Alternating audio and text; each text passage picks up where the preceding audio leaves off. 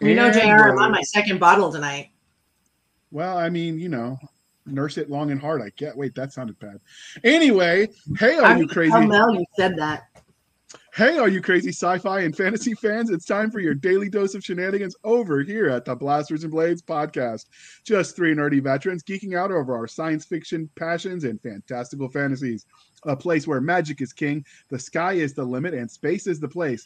The podcast where we put the fun and dysfunction. So, without further ado, Mr. Matthew Hellman, can you please introduce yourself to our listeners and viewers? Sure. My name is Matthew Hellman. I'm the author of The Biting Cold, a book that comes out on February 25th. Uh, it'll be available in bookstores wherever you live. I've also uh, written the novel Solomon's Seal and a novella called The Hawthorne Blow. And I currently live in Michigan's Upper Peninsula, so we're buried in snow right now. Okay. Snow is bad. The white devil. Snow is. I hate it. Are you a It's snow fan? Andrew from the sky. yes.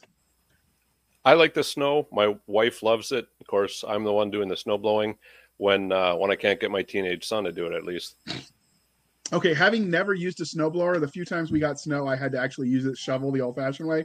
Does it make it easier and manageable, or is it still a suck fest? eh, it's still kind of a suck fest. It's it's not nearly as bad as it would be without it, though. I can tell you that. Um, I, we we just got about 24 inches over the last two days, so yeah, having to move that by hand, no thanks. So I suppose I shouldn't rub it in and tell you I just had to turn my air conditioner on. yeah, don't do that. You know what? Okay. I've shoveled snow, but I've never gotten a chance to use a bl- storm uh, snowblower. Our drill sergeants wouldn't let us do that. oh God. How rude of them. All right. So this is the part Next of the you know, they're going to say this to make our lives miserable. Well, that's their job by definition. So this is the part of the introduction where we tell you how we first found them. So I'm pretty sure that Matthew came to us through Mel Todd, a friend of the show. But uh, Doc, did you meet him at some clandestine uh, Dragon Con bar operation? We can't talk about that. That would be classified. Yeah, that's all, that's all classified. Can't talk about it. All right, all right. What happens at the Dragon Con bar stays at the Dragon Con bar. I understand. Don't bring home anything you can't wash off. That's solid life advice, generally speaking. As a sergeant in the army, I gave it to my Joes a lot. And don't marry her just because she says she loves you. All right, I'm already taken anyway. Yeah, Uh, I'm taking Uh, two.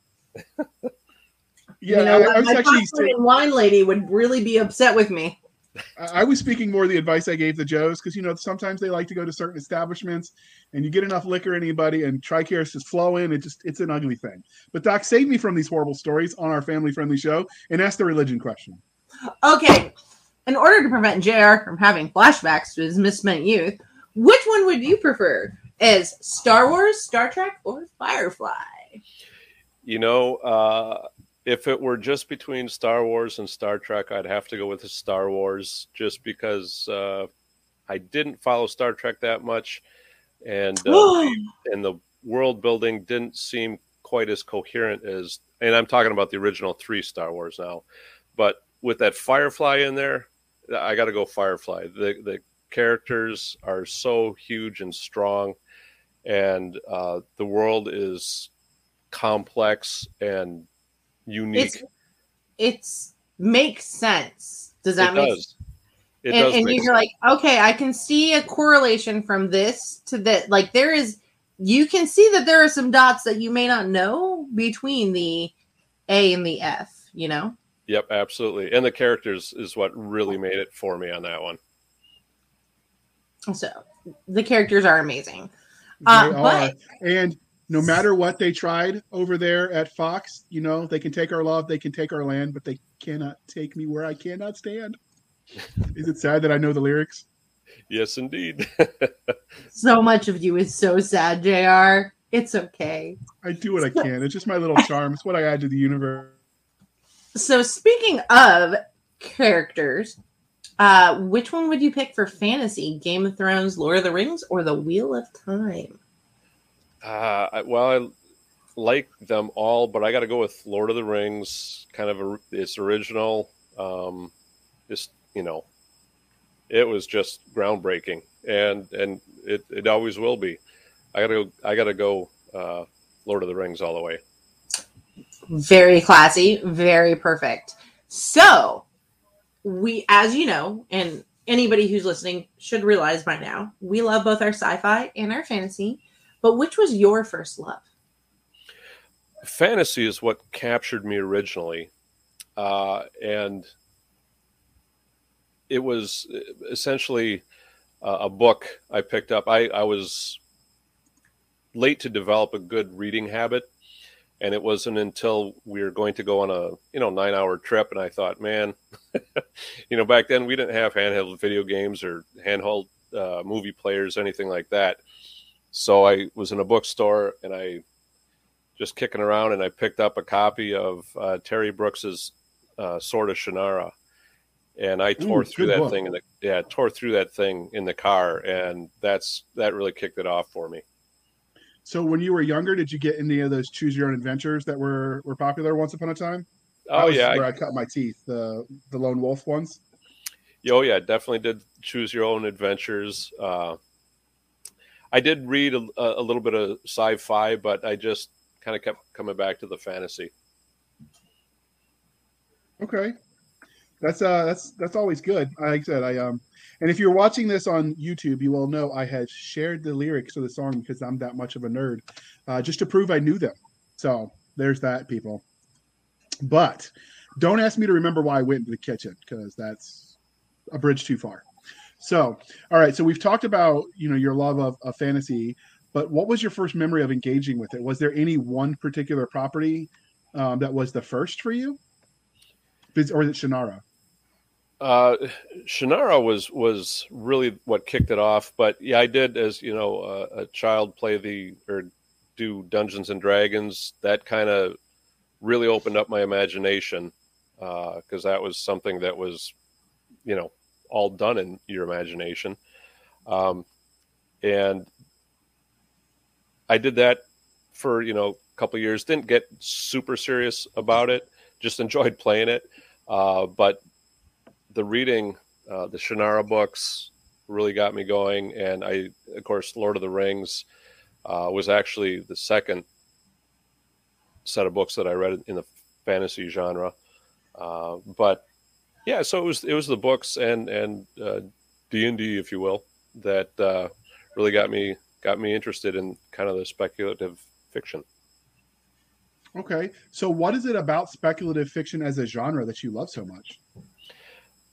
the fact that you can create whatever you want. Um, you can create the rules. Uh, you are the the god of whatever universe you want to create. Uh, so physics can be different. Uh, you know, math could be different if you want. Uh, and I really like to be creative and think outside the box. And uh, so I enjoy authors who can can write like that and draw you into something that doesn't actually exist uh, and make you feel like you're there. No, just for a point of clarification, if you're listening at home, the create your own math. I tried that in school. When I got something wrong, I told them no, I was just inventing new math, uh, and they did not believe me, so I did not pass. So just remember, when you create your own math, it cannot be an actual math class. It doesn't work. Good, good Just- point. Just thought I'd clarify all you you people listening at home. Um, so, how did your love of speculative fiction of, of the the genre that is transition into you writing stories in that space? Well, I uh, essentially, you know, I guess if you look at the old uh, writer's trick of asking what if, I would find myself doing what ifs that would immediately launch me into a, a different world, something that didn't exist, something that uh, was new and unheard of, if you will. And that's kind of what pushed me in that direction was simply every time I asked those what if questions, it wasn't something coming back to uh, you know a serial killer or um, historical fiction where you know you're putting a different twist on things that really happened. It always took me into like the supernatural uh, or science fiction or fantasy realms. Oh, forgot to unmute myself. That's a that's an excellent answer. All right, Doc. You got to top that with the next question. Can you do it? So, a lot of authors have real life experiences that really form who they are as storytellers. Can you give us any specific ones that you might have had? Sure. Um, I was probably about 14, 15 years old and deer hunting in Wisconsin. And if you've never been in the woods when it's getting dark, uh, it's it's a unique experience especially if you have a creative imagination. And I was sitting there, and the darkness kind of encroaches from the horizon on a slow, steady pace. Uh, and you know, you have to be out of the woods before it's dark, but it's you know, it, it's getting pretty pretty dim uh, before you're out of the woods. And I was sitting there, and all of a sudden, I heard an ungodly sound. Uh, I think it was probably a rabbit screaming, probably got hit by an eagle or a, an owl or something. And it was making a racket. And whatever had it was taking it through the woods at an incredible pace. So it went from about my two o'clock position all the way around to 11 in about three seconds and be just beyond the horizon. the hair on the back of my neck stood up and, you know, it had that chill and it was just like, wow, that was creepy. And that feeling was something that I was like, man, how do you capture that with words? How do you capture that on paper? Uh, and that was something that I, I try to capture when I'm writing a scene that I, I want to really kind of creep people out. I, I try to put myself in the situation and what would really, what would trigger all those senses to heighten? What would trigger the senses to, you know, your your eyesight to start narrowing, your pulse to quicken, the, the hairs on the back of your neck to stand up, and so forth. So that particular event uh, certainly helps shape the way I write. Okay, so it's the the ability to um, describe and, and feel all of the sensory data. That's that's what is often left out by new authors. So it's it's interesting that that's what would draw you in to start with. Yeah, it's it's something that, like I said, when I, I read uh, good good writing, if if they can elicit those feelings in me, uh, that's something I, I, strive to do as well. And uh, I've had other experiences that I can't really talk about that were just chilling. And, uh, and I can't talk about it because it, it was work related. Um, but it was uh, chilling and really kind of made me scratch my head. Let me put it that way. Okay. Well, speaking of uh, work related, uh, normally, we would ask people about their time in the U.S. You know, if they served in the military, not necessarily U.S., uh, because that does affect the question. Kind of, well, I wasn't. Mm, I, we worded it different, and I wasn't sure. Sometimes you don't like those. Uh, I can read, you dumb butt. Are you sure? I mean, I heard you went to Georgia College. That, that's not like, like a real college. Jr. She's gonna hunt me down and kill me in my sleep now. Considering All where right, you Doc. went, I don't think you have any room to say anything. And I have two degrees as opposed to your one, so I trump you. No, that's just because you failed to commit. All right, ask the question. I committed many, many acts of sleepless nights. Uh, See, it's, Matt, it's like going to work with your sibling. You just bicker nonstop, but people like listening to it, so it's all good. That's I will beat you with my shoes and they're stinky and they're covered in chemicals. So well, you'll speaking of senses, I guess. So, um, while it's not military, we love the law enforcement as long as it's not coming for JR's grammar. He's good. Um, so you sir, your you've mentioned that you served in the uh, law enforcement with all of those fancy alphabet people. So, uh, do you feel like your time over there has affected the stories you tell? Oh, absolutely. Yeah. I mean, being in, in federal law enforcement, uh, especially uh, being able to investigate a variety of crimes and violations, uh, you meet so many different personalities and different types of people. We're obviously exposed to a lot more of the dregs of humanity as well, so that um, can affect how realistic you can make a character. And honestly, sometimes I uh, worry about being too too blunt, if you will. Uh, I, I, don't want to write anything that like gore, if you will. Uh, I'd like to keep things frightening and, and scary, but without being gratuitous in in the gore and slasher type stuff. But yeah, we've I've met so many uh, well, just characters. Characters um, that well, you know, if you think of Silence of the Lambs, you know, the Hannibal Lecter type. Um, uh, and I, I mean, I've met and arrested uh, people who, you know, you would never want to talk to or touch or look at uh, because of the nature of the violations they've committed. Um, but I've also um, met people who are incredibly smart, um, who are not criminals uh, so it can really, really open up the avenue of the type of people you're meeting. For yeah, sure. yeah. So, and it's it really, and even the people I work with, uh, there's so many different characters that I work with that uh, sometimes I find out that I'm, you know, as I'm writing something, I'm like, wow, this sounds just like so and so, and I have to kind of tweak it a little bit just to make it uh, diverge a little bit from uh, reality.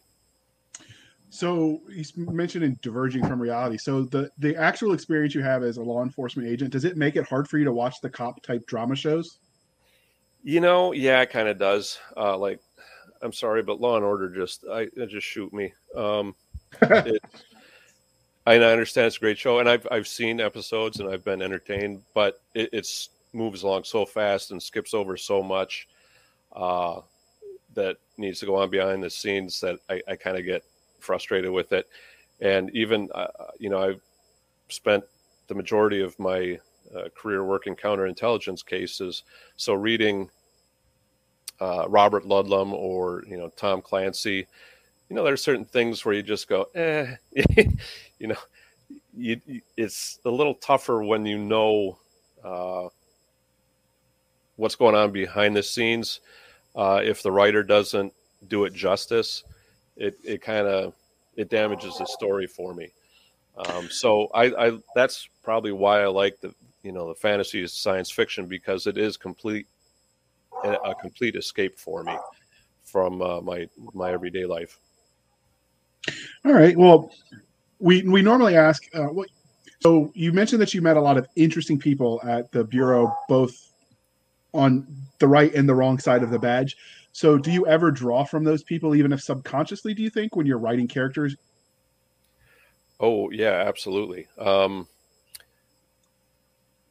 there, ha- excuse me, there have been some criminals uh, that were just so brazen uh, that you couldn't help you know you can't help but to identify them as a very strong character. And that's you know one of the things uh, you strive for as as a writer is to create strong characters. Uh, and within the bureau you know on the on the right side of the badge if you will uh, we have such a unique conglomeration of people that it's sometimes fiercely entertaining to kind of use some of them as bases for a character uh, based on their personality types. I mean, you, you know, if you have someone who's a real director who will, you know, tell you, go here, do this, do that, and, you know, not hesitate and just, you know, kind of a hard charger versus someone who's more of a thinker who, uh, you know, maybe is planning something and, and they come up with just about every possible uh, contingency you can imagine, you know. uh, you know, so those might be two extremes where one is like, let's kick the door down and take them out, and the other one, well, you know, let's have people at all these different locations in case this happens, in case that happens, and you bring those two together and you come up with, uh, you know, your typical plan that uh, operates quite well for the first one minute until, like every every plan, right, uh, goes to pot about 30 seconds in. But those people uh, and the people I work with are rich, rich with uh, qualities that I can draw from for characters and and for situations. The stories that that we tell each other sometimes are fodder for uh, books uh, because some of them are so unique. Uh, some of them are entertaining, some of them are terrifying, uh, some of them are, eh, frankly, depressing. Uh, but you can tweak them to a fictional setting and and get good storytelling out of it. So it does. Speaking of storytelling, it does make me wonder how many people have watched shows like Law and Order and CSI and think now I know how to get away with the perfect crime and got caught because TV wasn't real. Oh, I can see that. Yeah. I have a uh, a detective in the family who says his first stop these days is because idiots post everything online.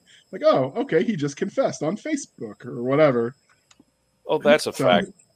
The social media is full of knuckleheads. I can tell you that, and it's. I'm of an age where I remember the Cold War, and you know, loose lips sink ships, and and you don't want the government spying on you. And now people are like, oh, Mr. Government, please spy on me harder because I want to put it on the internet. Well, that's just it. You know, uh, you hear a lot of people complaining about their privacy, but they put their whole lives on social media, and, and it just makes you scratch your head and go, uh, "All right." yeah, I, that's why like the people like, "Oh, I, I, want privacy, but let me put Alexa in my house so it can spy on me." Oh yeah, yep. Sorry, Bezos. so we've talked about how your time in the FBI has affected the way you tell stories, and it was enjoyable experience listening to you. Um, but does it? Uh, and you talked about not being able to watch cop shows because the procedural stuff they get it wrong. But other than that, does it affect how you engage with content as a general rule, or only when it pertains to law enforcement issues? Well, um, there's a couple things. Uh, yeah, with with writing, if if I get into anything that touches on you know law enforcement procedural that obviously has to go through uh, an approval process with the bureau uh, before it can be published to make sure we're not or I'm not putting out anything that is uh, closely held or what have you. Uh, but that's part of the reason I also like going into the speculative fiction where I'm creating a world I can avoid the law enforcement aspect altogether, uh, so I don't have to go through that approval process. I mean, the bureau doesn't care if you're writing, you know, a fantasy or a horror novel if uh, there's nothing, you know, FBI sensitive in there. Um, but it's it's listening to it, watching it. Uh, you really do appreciate when they get it right. I'll tell you what, and and more and more they do get it right because uh, authors and writers of screenplays do better research now. They they talk with people who are are doing the job, so they do get it right most of the time. But every once in a while, there is a whiff where you just go, "Oh, really? Come on! You know, you did everything else right. You know, how did you mess that up? That one was simple." Or at least in my opinion, simple. You know, uh, to the layperson, they may never realize that it was a miss, but uh, yeah. So it, it's it's interesting to see how uh, different writers of all media put the stories together that uh, are supposed to kind of represent what I do. Uh, it can be frustrating, it can be entertaining, it can be funny. Uh, but they are getting better at it. I can give them that. I think one of the things that has helped is the government agencies writ large have realized that fiction can be good uh, marketing, and so they have been more willing to reach out to authors that had questions and answer them with as much non-sensitive information as as possible. So it's not unheard of to be able to just call the FBI, you know, PR office and be or fill in the blank organization and be able to actually get some of the answers from the source, Oh, which I think has made a huge difference.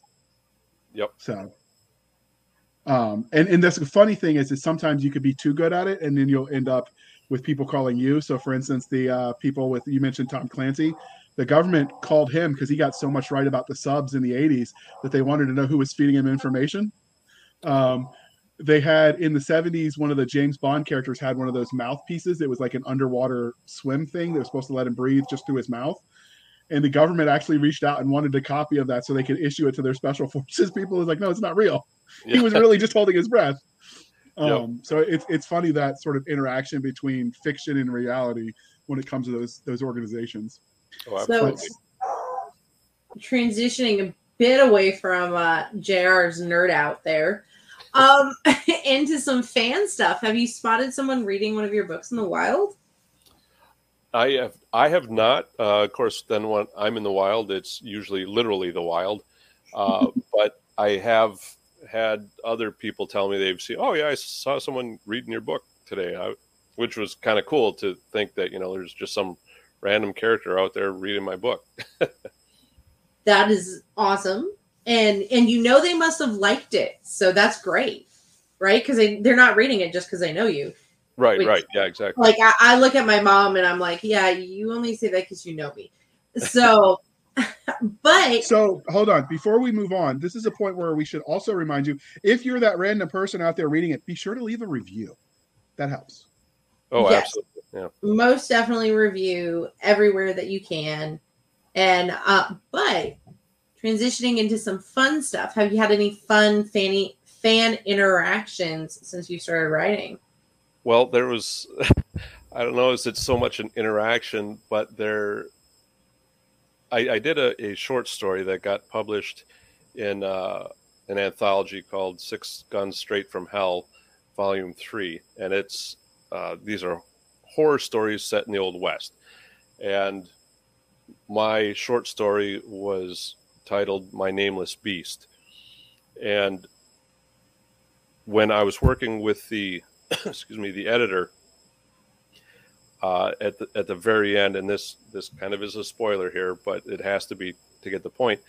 At the end, uh, I reveal the horse's name as being Lucifer, and when I wrote it up, I, basically the last sentence was essentially, "I finally knew the name of my horse," and colon Lucifer, and the editor said you know, I think at this point we need to trust the reader that they're going to figure it out, and we can just leave Lucifer off. And it's you know a little more dramatic then, and, and so forth. And I was like, all right, okay. Well, when he published the book, he left Lucifer off, but he left a semicolon instead of a period. And one of the uh, reviews on Amazon, I think it was, one of the readers said, I still don't know what the name of that damn horse was.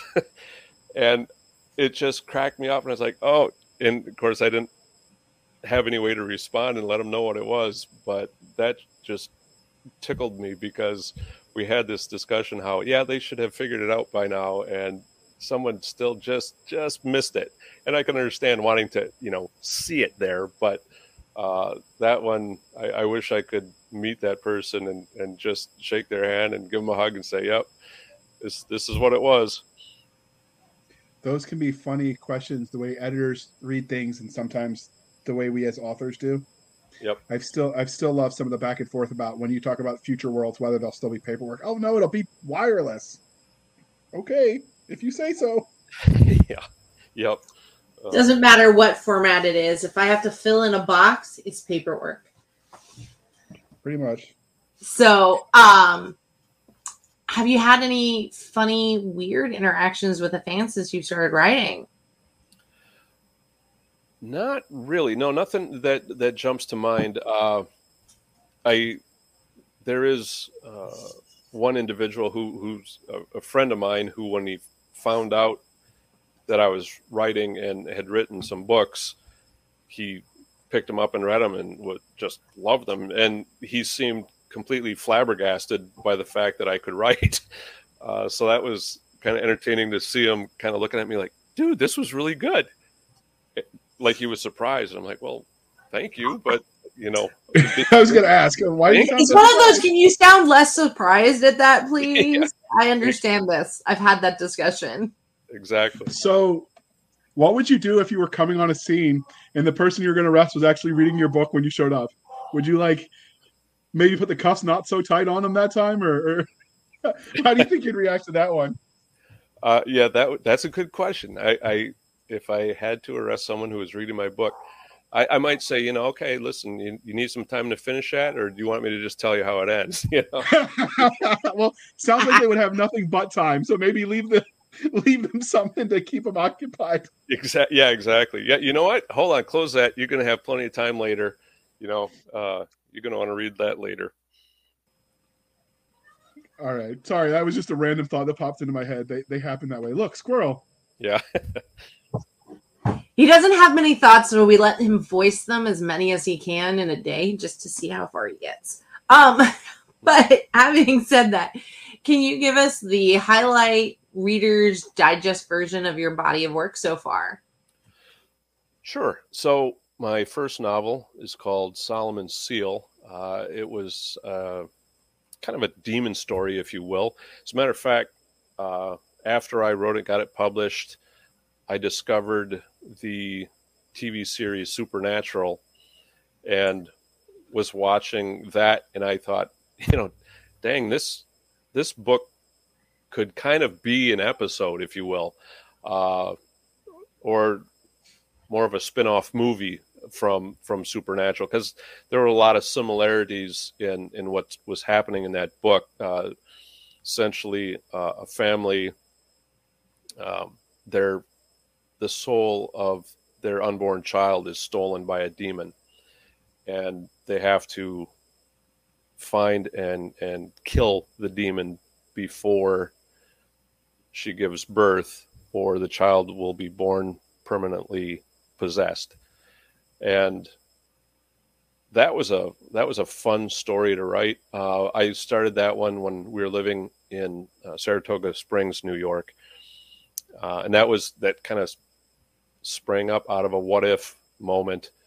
And it's kind of funny because I don't even think the what if moment ever appears in the novel. I think I ended up cutting it out of there. But that that was my first novel. That was published in 2019. Uh, then I did a novella uh, that was published in 2020 or January 2021, excuse me, and that was called The Hawthorne Blow, and that's a ghost ship story. Uh, I did that as kind of a just a fun. Uh, it's you know it's a it's a horror story, but it's not uh, again super gory. It would be appropriate for uh, you know middle age and up uh, because not a lot of you know harsh language or anything in it. Uh, I, I think that's just a good ghost story that takes place in Houghton, Michigan, which is up here in the Upper Peninsula. Uh, with Lake Superior being right here, you got to kind of write something about Lake Superior. Uh, and that's kind of where that came from.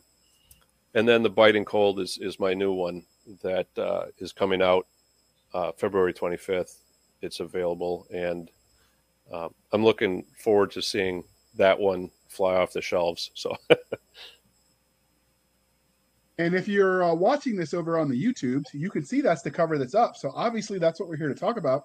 So how did you come up with the premise for this uh, this story? Was it psychedelics, Ouija board, uh, overindulging in hot chocolate on a cold winter night? Well, I, I, fell out of a tree stand and landed on my head. And uh, when I came to, this was uh, floating around in there. And that's kind of the way it came out. Actually, this particular story, uh, there is, and it's referenced in the book, up in Copper Harbor, Michigan, which is where uh, the story takes place. Uh, and for your listeners who aren't familiar with the Upper Peninsula of Michigan, and unfortunately, there are a lot of corporate giants who aren't familiar with the Upper Peninsula of Michigan and they leave it off of maps. Uh, but there is a peninsula attached to Michigan's Upper Peninsula that juts northward into Lake Superior, and that's called the Keweenaw Peninsula. And basically, up at the tip of that is Copper Harbor. Now, the Keweenaw Peninsula gets, yeah, you're talking around 300 inches of snow every year, uh, a lot of snow. So we like going up there and, and visiting Copper Harbor. It's beautiful, and there is kind of out in the woods. That's it's not uh, a public place, but there is a petroglyph, uh, a carving on stone of a Viking ship. And there's been a lot of debate about is this, you know, legitimate? Was did Native Americans carve this after seeing a, a Viking ship out in Lake Superior? Uh, did that get put there, you know, in more recent history and just as a you know piece of art? Uh, and there's there's debate both ways whether it's you know really old or not so old. Anyhow, that particular carving uh, kind of sparked an idea in my head that perhaps it was a marker left by the Vikings for some purpose, and from that, I uh, I created the biting cold. Okay, so before we begin, um, to the biting cold, which is what we're here to talk about, we're going to take a second. The cover's already on the screen, but can you tell us the story of this cover? Did you see this when you fell out of the tree stand as well? no, uh, the lighthouse does figure prominently in the story, uh, but the the cover itself, a good friend and colleague of mine uh, named Dan Bennett, uh, who was chief of police and and uh, director of public safety at Michigan Technological University for several years. Uh, he and I were were buds, and when he found out I was writing this book, he, he is also a photographer, and he said, "Well, shoot, if if there's a f- photograph of mine that you want to use for the cover, let me know." And he shot me a, a ton of photographs, and this was actually done from one of his photographs, and then he uh, used Photoshop, I believe, uh, to add the the snowy effects. Uh, but he essentially designed the, the cover art, and uh, I'm I'm very thankful to him for having done that. Unfortunately, he uh, died this past fall uh, before being able to see it come out in print. Uh, but I'm I'm going to provide some copies to his to his family uh, with signatures, sad, of course. But, but that it's it's touching that uh, he is now immortalized wherever, as long as this book exists, his art exists. So yep. there is something to that. So, uh, right before we continue, dear listener, dear viewer, we're going to pause for a second where we shamelessly shill for the man. When a strange symbol is found at a burned down historical site, Houston arson investigator Emmy Aninzo goes to work. As mysterious and inexplicably hot fires break out across the drought ravaged city, she finds herself digging through the ashes of history. It's a race against time to track down the serial arsonist and explain the seemingly impossible heat of the fires. As strange evidence begins to pile up, Amy wonders if the arsonist is insane, or even worse, possessed. Can Emmy and her colleagues find and stop him before the entire city burns? Parsec award winning author Paul E. Cooley wraps ancient mythology around an eerie contemporary tale that will leave you burning for more. Garrus Inferno, a free podcast novel available from shadowpublications.com and iTunes. Some mysteries shouldn't be solved. All right. Thank you for sticking with us through that commercial interlude. I, uh, I had to mute Doc because I was going to cut her off before her next question. But, you know, she's bossy, so I got to get somewhere I can. Uh, and as long as there's several states between us, it's relatively safe for me to do so. But all right, Doc, the next question is yours. Oh, I'm going to send you COVID to your mailbox. No, I'm kidding. Wait, is that I even, you- know what? We've got an FBI agent here. We probably shouldn't make that joke.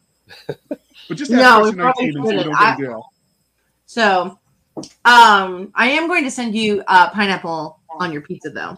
So that is heresy, and that is a true crime. Hey, can you arrest her for that? Is that like a crime where you would send her to jail, Matthew? I'm sorry, you were both muted. I didn't hear anything. so the FBI has no official stance. All right, time to write my congressman. Okay, so can you give us the 30 second elevator pitch of the novel? Sure. Uh, the harsh winters of Michigan's Upper Peninsula can kill the unprepared, but what it awakens will kill everybody. Well, that's very thorough.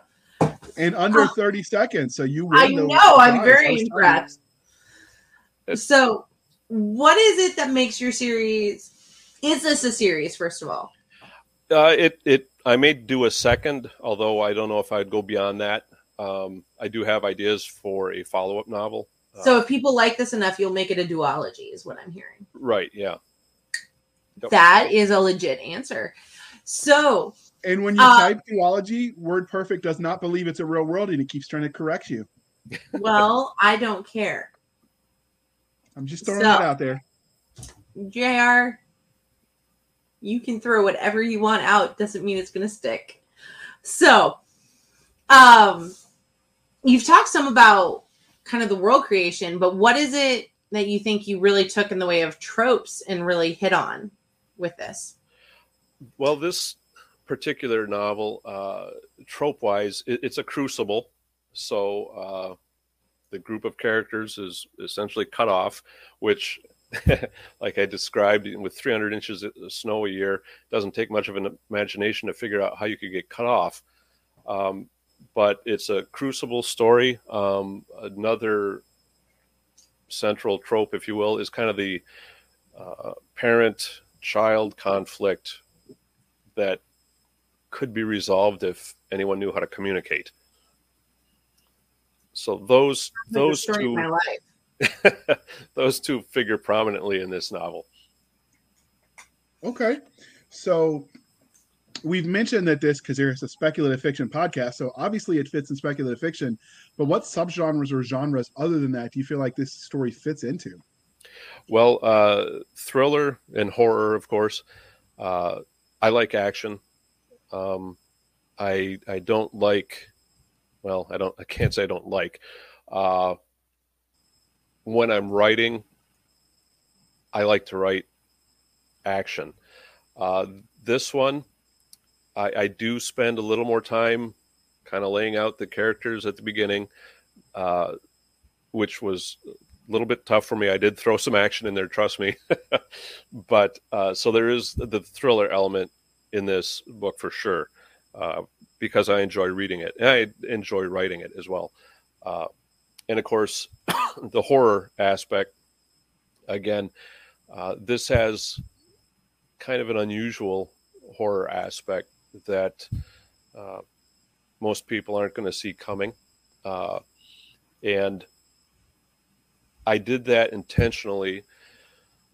I think probably because I admire the way Stephen King can take things that uh, that everyone knows about, uh, you know, spiders or um, dinosaurs or whatever, and, it, and he can just make them so doggone creepy that and and horrible in some way uh, that he can make an entire story about it. Uh, you know, I'm thinking like The Mist, for example. Uh, and I wanted to do something similar to that. Uh, so, uh, without going into too much spoiler detail, uh, it's it's something that most people won't see coming. Um, they might start to figure out just before the reveal. Okay. So does that if you mentioned, you know, with some of the horror stuff you mentioned, does that mean you're also a fan of the old Hitchcock like uh stuff and the birds, the movie that came out because it, it sort of has that same creeping horror vibe to it? Yeah, I Hitchcock. Uh, yeah, kind of. I was a little more partial towards uh, the Twilight Zone, uh, kind of the the weirdness style horror, if you will. Uh, for example, um, I don't recall the name of the episode, but it was uh, the one where the guy shows up at a couple's home and says, uh, "Here's a box, and if you push the button on the box, you will get a million dollars." And you have uh, 24 hours to decide. But understand this if you push the button on the box, someone somewhere in the world, someone you don't know, will die and you'll get the million dollars. And they go through the whole episode debating whether or not they're going to push push the button on the box. And he says, uh, and before he leaves, he says, of course, I'll be back in 24 hours to, to collect the box and see what your decision is. So when he comes back, they decided to push the button and they push the button and he gives him a million dollars. Then he takes the button or the box with the button on it back and he looks at them and he says, Now I'm going to take this box and I'm going to go somewhere, somewhere in the world and give this box to someone you don't know. And that's how the episode ends. Ooh. And yeah, that that kind of horror, I, I, I just love it because it's it, it sneaks up on you. All right. So this is where we start talking about the story itself. So what can you tell us about the main character? What makes them stand out in the crowded field of science fiction and fantasy? Well, as I, I told you before, I am a fan of the everyday man, and he is he is the everyday man. He uh, is a fishing charter captain uh, in the summer and runs a plow service in the winter, but uh, divorced, uh, has an estranged son who has to join him up in Copper Harbor uh, when his uh, wife passes. But he is resourceful and never gives up. Uh, up here in the Upper Peninsula of Michigan, there's a lot of people of Finnish descent, and they have a phrase it's for people and their quality that's called sisu. And what sisu is is kind of uh, uh, guts, determination, stick to itiveness. And uh, Bill, uh, my protagonist, has Sisu. He doesn't give up. He doesn't panic. He's stoic, but he doesn't give up. And I think because he's so normal, uh, he doesn't have superpowers. He's not, you know, some great marksman or anything like that. Uh, I think he's relatable. And, and most people have met someone like Bill. Uh, and that's something I think uh, will attract readers to him uh, and, and make him a sympathetic character. So he's got Sisu. Uh, he could be your next door neighbor. Uh, just uh, like I said, wanted to try to try to create that every guy that someone knows. Okay. What are there any secondary characters that were especially memorable for you when you were writing this story? Yeah, this there's uh, there's a, couple of them actually. Uh, one is one is a brewer, and uh, that's that's one of my pastimes. I'm a home brewer, and, and I know a lot of the local uh, brewmasters in town here. But there's there's a character. Uh, her name is Trillium, Trillium Joy, and she goes by Trill. And Trillium is a is a wildflower that grows up here in the spring, and she's what we would refer to as a Yooper hippie. Uh, Yooper being someone from the Upper Peninsula. Uh, she's a Yooper hippie, a uh, teenage girl who is very into nature. She spends her spare time pulling uh, invasive weeds, uh, things of that nature. Uh, loves nature, but won't hesitate to kill a deer to call the herd you know, because it has to be done. And uh, she is outdoorsy. Uh, she is resourceful and very easygoing. And I think everybody's going to love Trill because of the type of person she is. Uh, I, I certainly enjoyed writing her. okay, everybody needs a hippie in their life, I guess. I guess, yeah. The the brewer, he's he's kind of a hoot too. He uh, he's a guy who enjoys his energy drinks, and uh, so what is he brewing? Oh, beer. beer? Yeah, okay. he works. I used to brew cider, so I used to brew hard cider. So okay, I would yep, like to yep. get into that, but I just don't know chemistry well enough, and uh, that's all too sciency. So Dude, I just if buy Eleven Bravo store. can do it. You can do it. I'll figure it out one day. One day I'll get it right. I tried to make some and it was undrinkable. So, but Doc, your favorite question: the evil villain. That's not my favorite question, but it is a fun question because I am a villain. We all know it. So, do you have a main villain that you can talk about, or is it too much of a spoiler?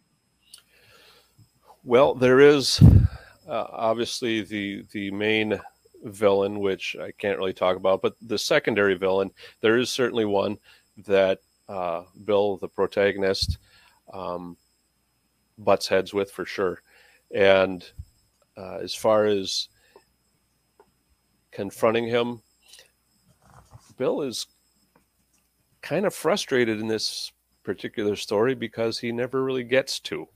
Um, that's not to say that he isn't confronted by proxy, but uh, yeah, he he is kind of uh, yeah. Well, everyone will identify him as the uh, resident jerk for sure. So uh, yeah, he's he's a good villain.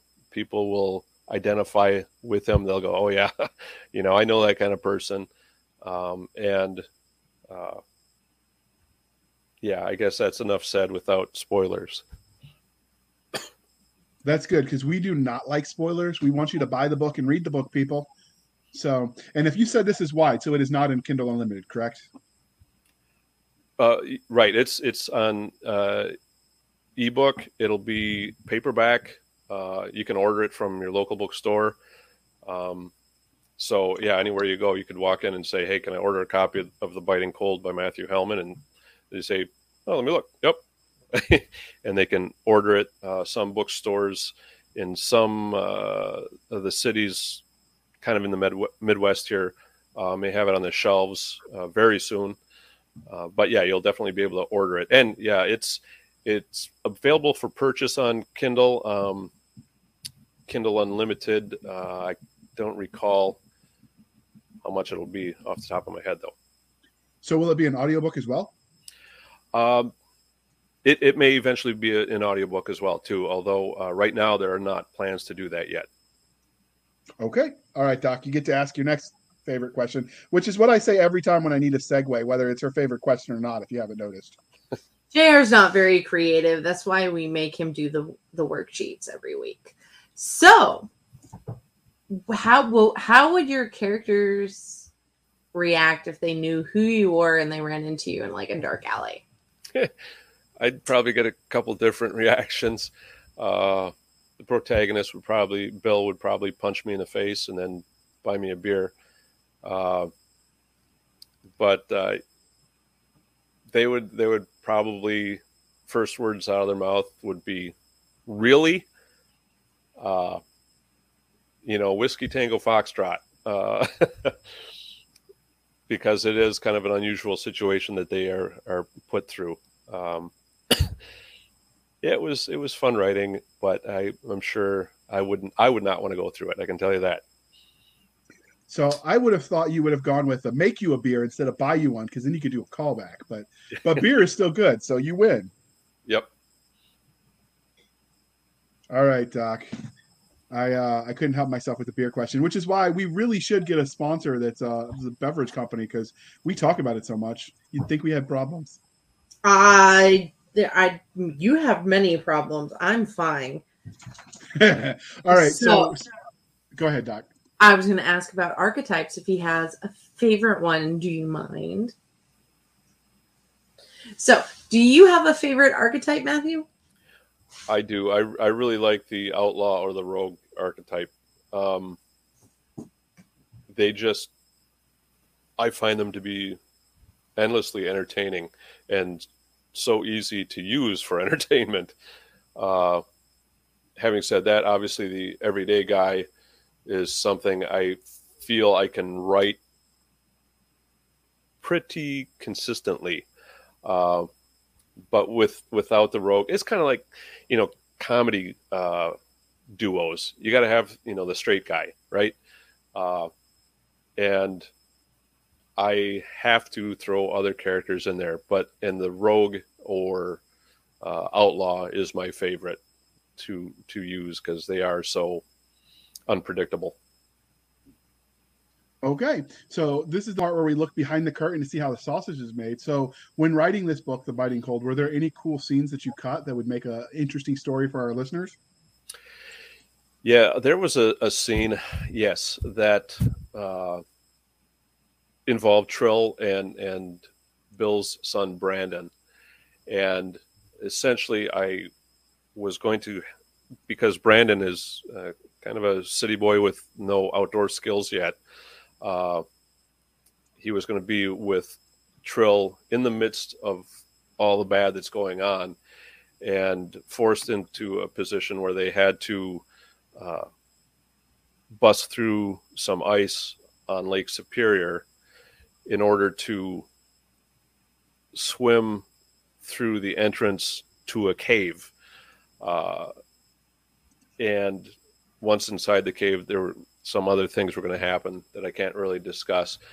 But that one, I, I really wanted to work it in, but just the way the, the flow of the story went, it, it wasn't going to work. And I, I wanted to use it because uh, that's how resourceful Trill is.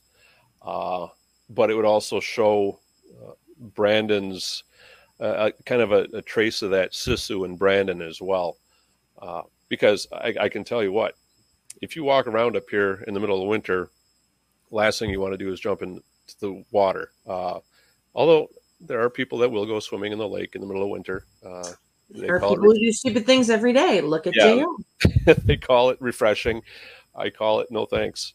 Uh, but um, you know, for someone who's not used to that, that would that's something I think that would put them in a really desperate situation because now you're wet, you're in a cave, uh, you know, in the middle of winter. Yeah, nothing good can come of that. So it would have been something that would really show uh, Trill's resourcefulness. Okay. So finally, what can you tell us about the universe itself? In many stories, the world where the story takes place is as much a character as a protagonist and an antagonist. So so what can we expect in this this world? Is it just modern Earth sort of with the magical undertones or is there more to it going on? Yeah, it's it's uh, kind of Earth as it exists today, uh, but in the Keweenaw Peninsula, which um, there's not good cell service up there. uh, you are removed from a lot of technology. You're removed from light. Um, the trees are densely packed together, and the snow is unbelievably deep. Um, I did some videos on TikTok just showing how walking around in the snow without snowshoes would be uh, just unimaginable. Um, I've I, I tap trees, uh, maple trees in the springtime, and I always have to put on my snowshoes to go in to do it. And on occasion, when the snow is uh, like, you know, just a couple days old, and you go in, even on snowshoes, you'll sink up to your knees. And then every time you pull your snowshoe up, it's covered with snow and I've gone 100 yards and, and, just been sucking wind. And I work out a lot. And if you've never experienced that, you have no appreciation for how horrible having to run for your life through snow like that would be. And you couldn't drive a snowmobile through these trees. There's no way. I mean, it's just too dense uh, of forests. And so it's a very unique environment up here uh, no cell phone service. Uh, it it lent itself very easily to the Crucible, um, but it is it is uh, basically God's natural world up here. Okay, that is a good answer, and this cold scares me, so I don't want to go anywhere near it. Um, so I'll leave that for you. Brave people who want to play in the snow, give me a hot uh, Virginia sunshine any day of the week and twice on Sunday. But speaking of, Doc, the next question is yours. Is it? Yep, 31, because he already answered some questions. See, this is how we we try to look professional. And I type the comments in there for you, dear listener, so Doc can like pretend like she knows what she's doing. But you know what? I'm gonna have to dock her pay this week. Jesus. What are we gonna do JR, with you? Um, I do have your address. Remember, your mother gave it to me because she likes me better than you. Don't make me send you pineapple on pizza. That's cheating. You're not allowed to bring the mothers into this. This is like an unspoken rule. I'm sorry, you always bring your mother into it. No, you're fired. Matt, you want a job? All right, Doc. Ask the question. Pretend you're a So professional. every little every literary universe has its own consistent rules of science, technology, magic, or just a general system of how things work. Can you explain what's going on in your book? So it sounds like it's modern day technology. Yeah, it's modern day technology. Um, And then is it a high magic system or like low magic or just you haven't really outlined it just yet. So you don't right. know. Yeah. It, uh, hmm, yeah. As far as high, low magic, uh, what they're up against, um, yeah, it's it doesn't lend itself to your typical uh, tools, if you will. So they do have to think outside the box. And uh, however, in if you look at the world starting with Solomon Seal and then Hawthorne Blow and then the Biting Cold, uh, and and perhaps the next in the series of the Biting Cold. One of the things that I think is going to be kind of consistent is the concept of uh, special weapons, like uh, it, by when I say special, like sanctified uh, weapons, weapons that do something just a touch unusual. Um, in Solomon Seal, it was it was a, a pistol that uh, was sanctified and, and could actually shoot and kill a demon. Uh, in Hawthorne Blow, there was a knife that was involved. Uh, so, and I won't go into what I'm kind of conceiving of for the for the next in this series of the Biting Cold, but uh, that kind of relic, if you will, uh, is is kind of a common theme. Okay, that's the relics can be fun. So, do you do you try to match them with like rumors of existing stuff, or do you just try to make the relics up on your own? Well, a little both. Um, for example, in Solomon Seal, there was uh, one. Uh, oh, a dagger uh, made of a special wood from uh, South America, Palo Santo. Anyway, I can't remember the, the name off the top of my head, which incidentally uh, also made a, an appearance in one of the uh, supernatural television uh, episodes. But uh, yeah, so I do take some basis in, in truth, and I, I like all of these things to be uh, essentially kind of centered on on some true thing somewhere in history.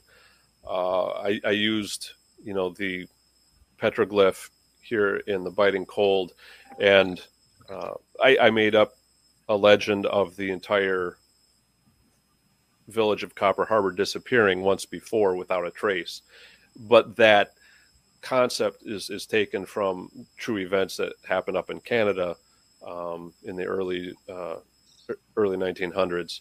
Uh, Well, and, yeah, and also there was a, a village up up in Canada, the little trappers village, or an Inuit village. I'm sorry, that a trapper uh, would frequent. And he got there one day and there was literally no one there. And he was like, uh, what's going on? And there were plates left on tables with food on them, like people just up and left. And they never figured out what happened to the to the village. And it it's uh, it's still kind of a creepy creepy question because uh, no one knows. It was kind of like the uh, colony in, in Virginia that disappeared a long time ago. At least they had a clue on that one. Um, Croatoan was, you know, scrawled on on a tree. I was just thinking about that one. um, but yeah, the one up in up in Canada, they never had a clue what happened to them, uh, and that's something I used in this in this story. So it's it's fun to use reality. Oh, well, as a matter of fact, the Hawthorne Blow is is uh, based on it, well, not based on. It is inspired by the story of the Lucerne, which was a three-master ship that sank in Lake Superior in a November storm uh, by Ashland, Wisconsin, and uh, the next day they found three of the crew members because it sank in, in relatively shallow water, so the masts stuck up out of the water a little bit, and they found three crew members clinging to the masts, frozen in about three inches of ice. Ooh, that yeah. sounds unpleasant. Yeah, inspiring uh, horror novel. I could see that. So, all right, Doc, you see the notes? I do see the notes. So, did you create any fantasy creatures that we're going to see in the book? Uh, create? No, not necessarily. I do utilize some and kind of based. I, I base my creatures, if you will, on things people already kind of are familiar with. You know, some mythology, science, uh, what have you. Um, so yeah, there is something that's that makes an appearance in this book that people will be like, "Oh, wow, all right." okay, that um, sounds relatively creepy. So the um, interview is winding down, but before we wrap up, was there anything about the biting cold that we didn't ask that you wanted us to to know before we move on? Uh, anything about it that I would like you to know? Uh, it is a good representation of the spirit and hardiness of the people who live up in the Upper Peninsula of Michigan. Uh, if you've never been up here through a winter, um, I invite you to join, uh, come up here and, and join someone for a good long stay and, and you'll see just how hardy and uh, tough the people are up here, and it's it's a good insight into that spirit. Okay, that is a, a good selling point, I guess. Um, so before we let you go, dear listener, this is where we like to remind you that your reviews and your thoughts on these books matter. So please be kind and speak your mind on the reviewing platform your reviews help the right readers find the right books. So, uh, wherever this book is sold, uh, on all the different places, it is a wide, traditionally sold book. Uh, leave a review there. Uh, if you can't leave a review there because you checked it out from the library, then leave a review on a website that you created just to leave book reviews. Uh, you'll be a popular person. Authors will love you, and rumor has it when they get their hundredth, fifth star review, they get a free unicorn. So you know, do your part, people. All right. So, where can listeners or uh, viewers find you, Matthew? Well, they, I do have uh, a website that I kind of keep upcoming news on, uh, and that's uh, MatthewHellmanAuthor.com. I'm also on Twitter uh, at Matthew Hellman 5. I'm on, you know, I've got an author profile on Amazon. Uh, I'm on Facebook, uh, Matthew.Hellman.7549 that's long and ponderous. Uh, but if you look for Matthew Hellman author on Facebook, you'll probably find me. And I'm also on Instagram, uh, M Hellman author. And lately, just recently, I've started putting uh, uh, videos up on on TikTok as well that uh, kind of tell uh, or kind of teasers for for the novel and and for my novels. So you could uh, check me out there as well, and that's at M Hellman Writer.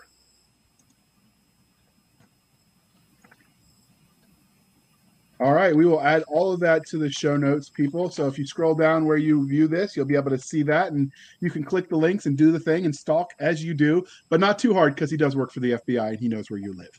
So you can follow us on Twitter at twitter.com backslash s excuse me, backslash sf underscore fantasy underscore show. Let me try that again a second time. Hopefully, I'll get it right this time.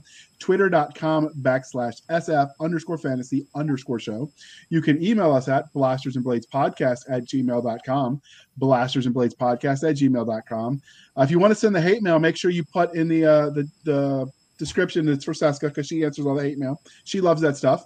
Uh, you can um, follow us on Facebook where all the shenanigans happen at facebook.com backslash groups backslash blasters and blades podcast. Again, backslash group backslash blasters and blades podcast. You can follow us on our website at anchor.fm backslash blasters tack and tack blades. Again, anchor.fm backslash blasters tack and tack blades where you can also support the show for as little as 99 cents a month. You can help keep the lights on and uh, keep our cheery disposition entertaining you for for many more episodes to come. Because who doesn't like to listen to bickering teenagers right? I mean sure. Uh, and then finally you can support the show at buymeacoffee.com backslash author jr handley. Again buymeacoffee.com backslash author jr handley uh, be sure to put in the comment section that is for the podcast, and I promise I will keep my co-hosts Doc Seska and Nick Garber duly intoxicated. They will drink until their liver surrenders. Never surrender. Don't be stupid, JR. All right, Doc, bring us home. Okay, thank you for spending some of your precious time with us for the heartfelt love of Nick Garber, who is still absentee. I get to drink his rations though. Uh, JR, I am Seska. This was the Blasters and Blades podcast. We'll be back next week, same time, same place, indulging our love of cheesy jokes, nerd culture, and all things that go boom. And of course, pineapple on pizza.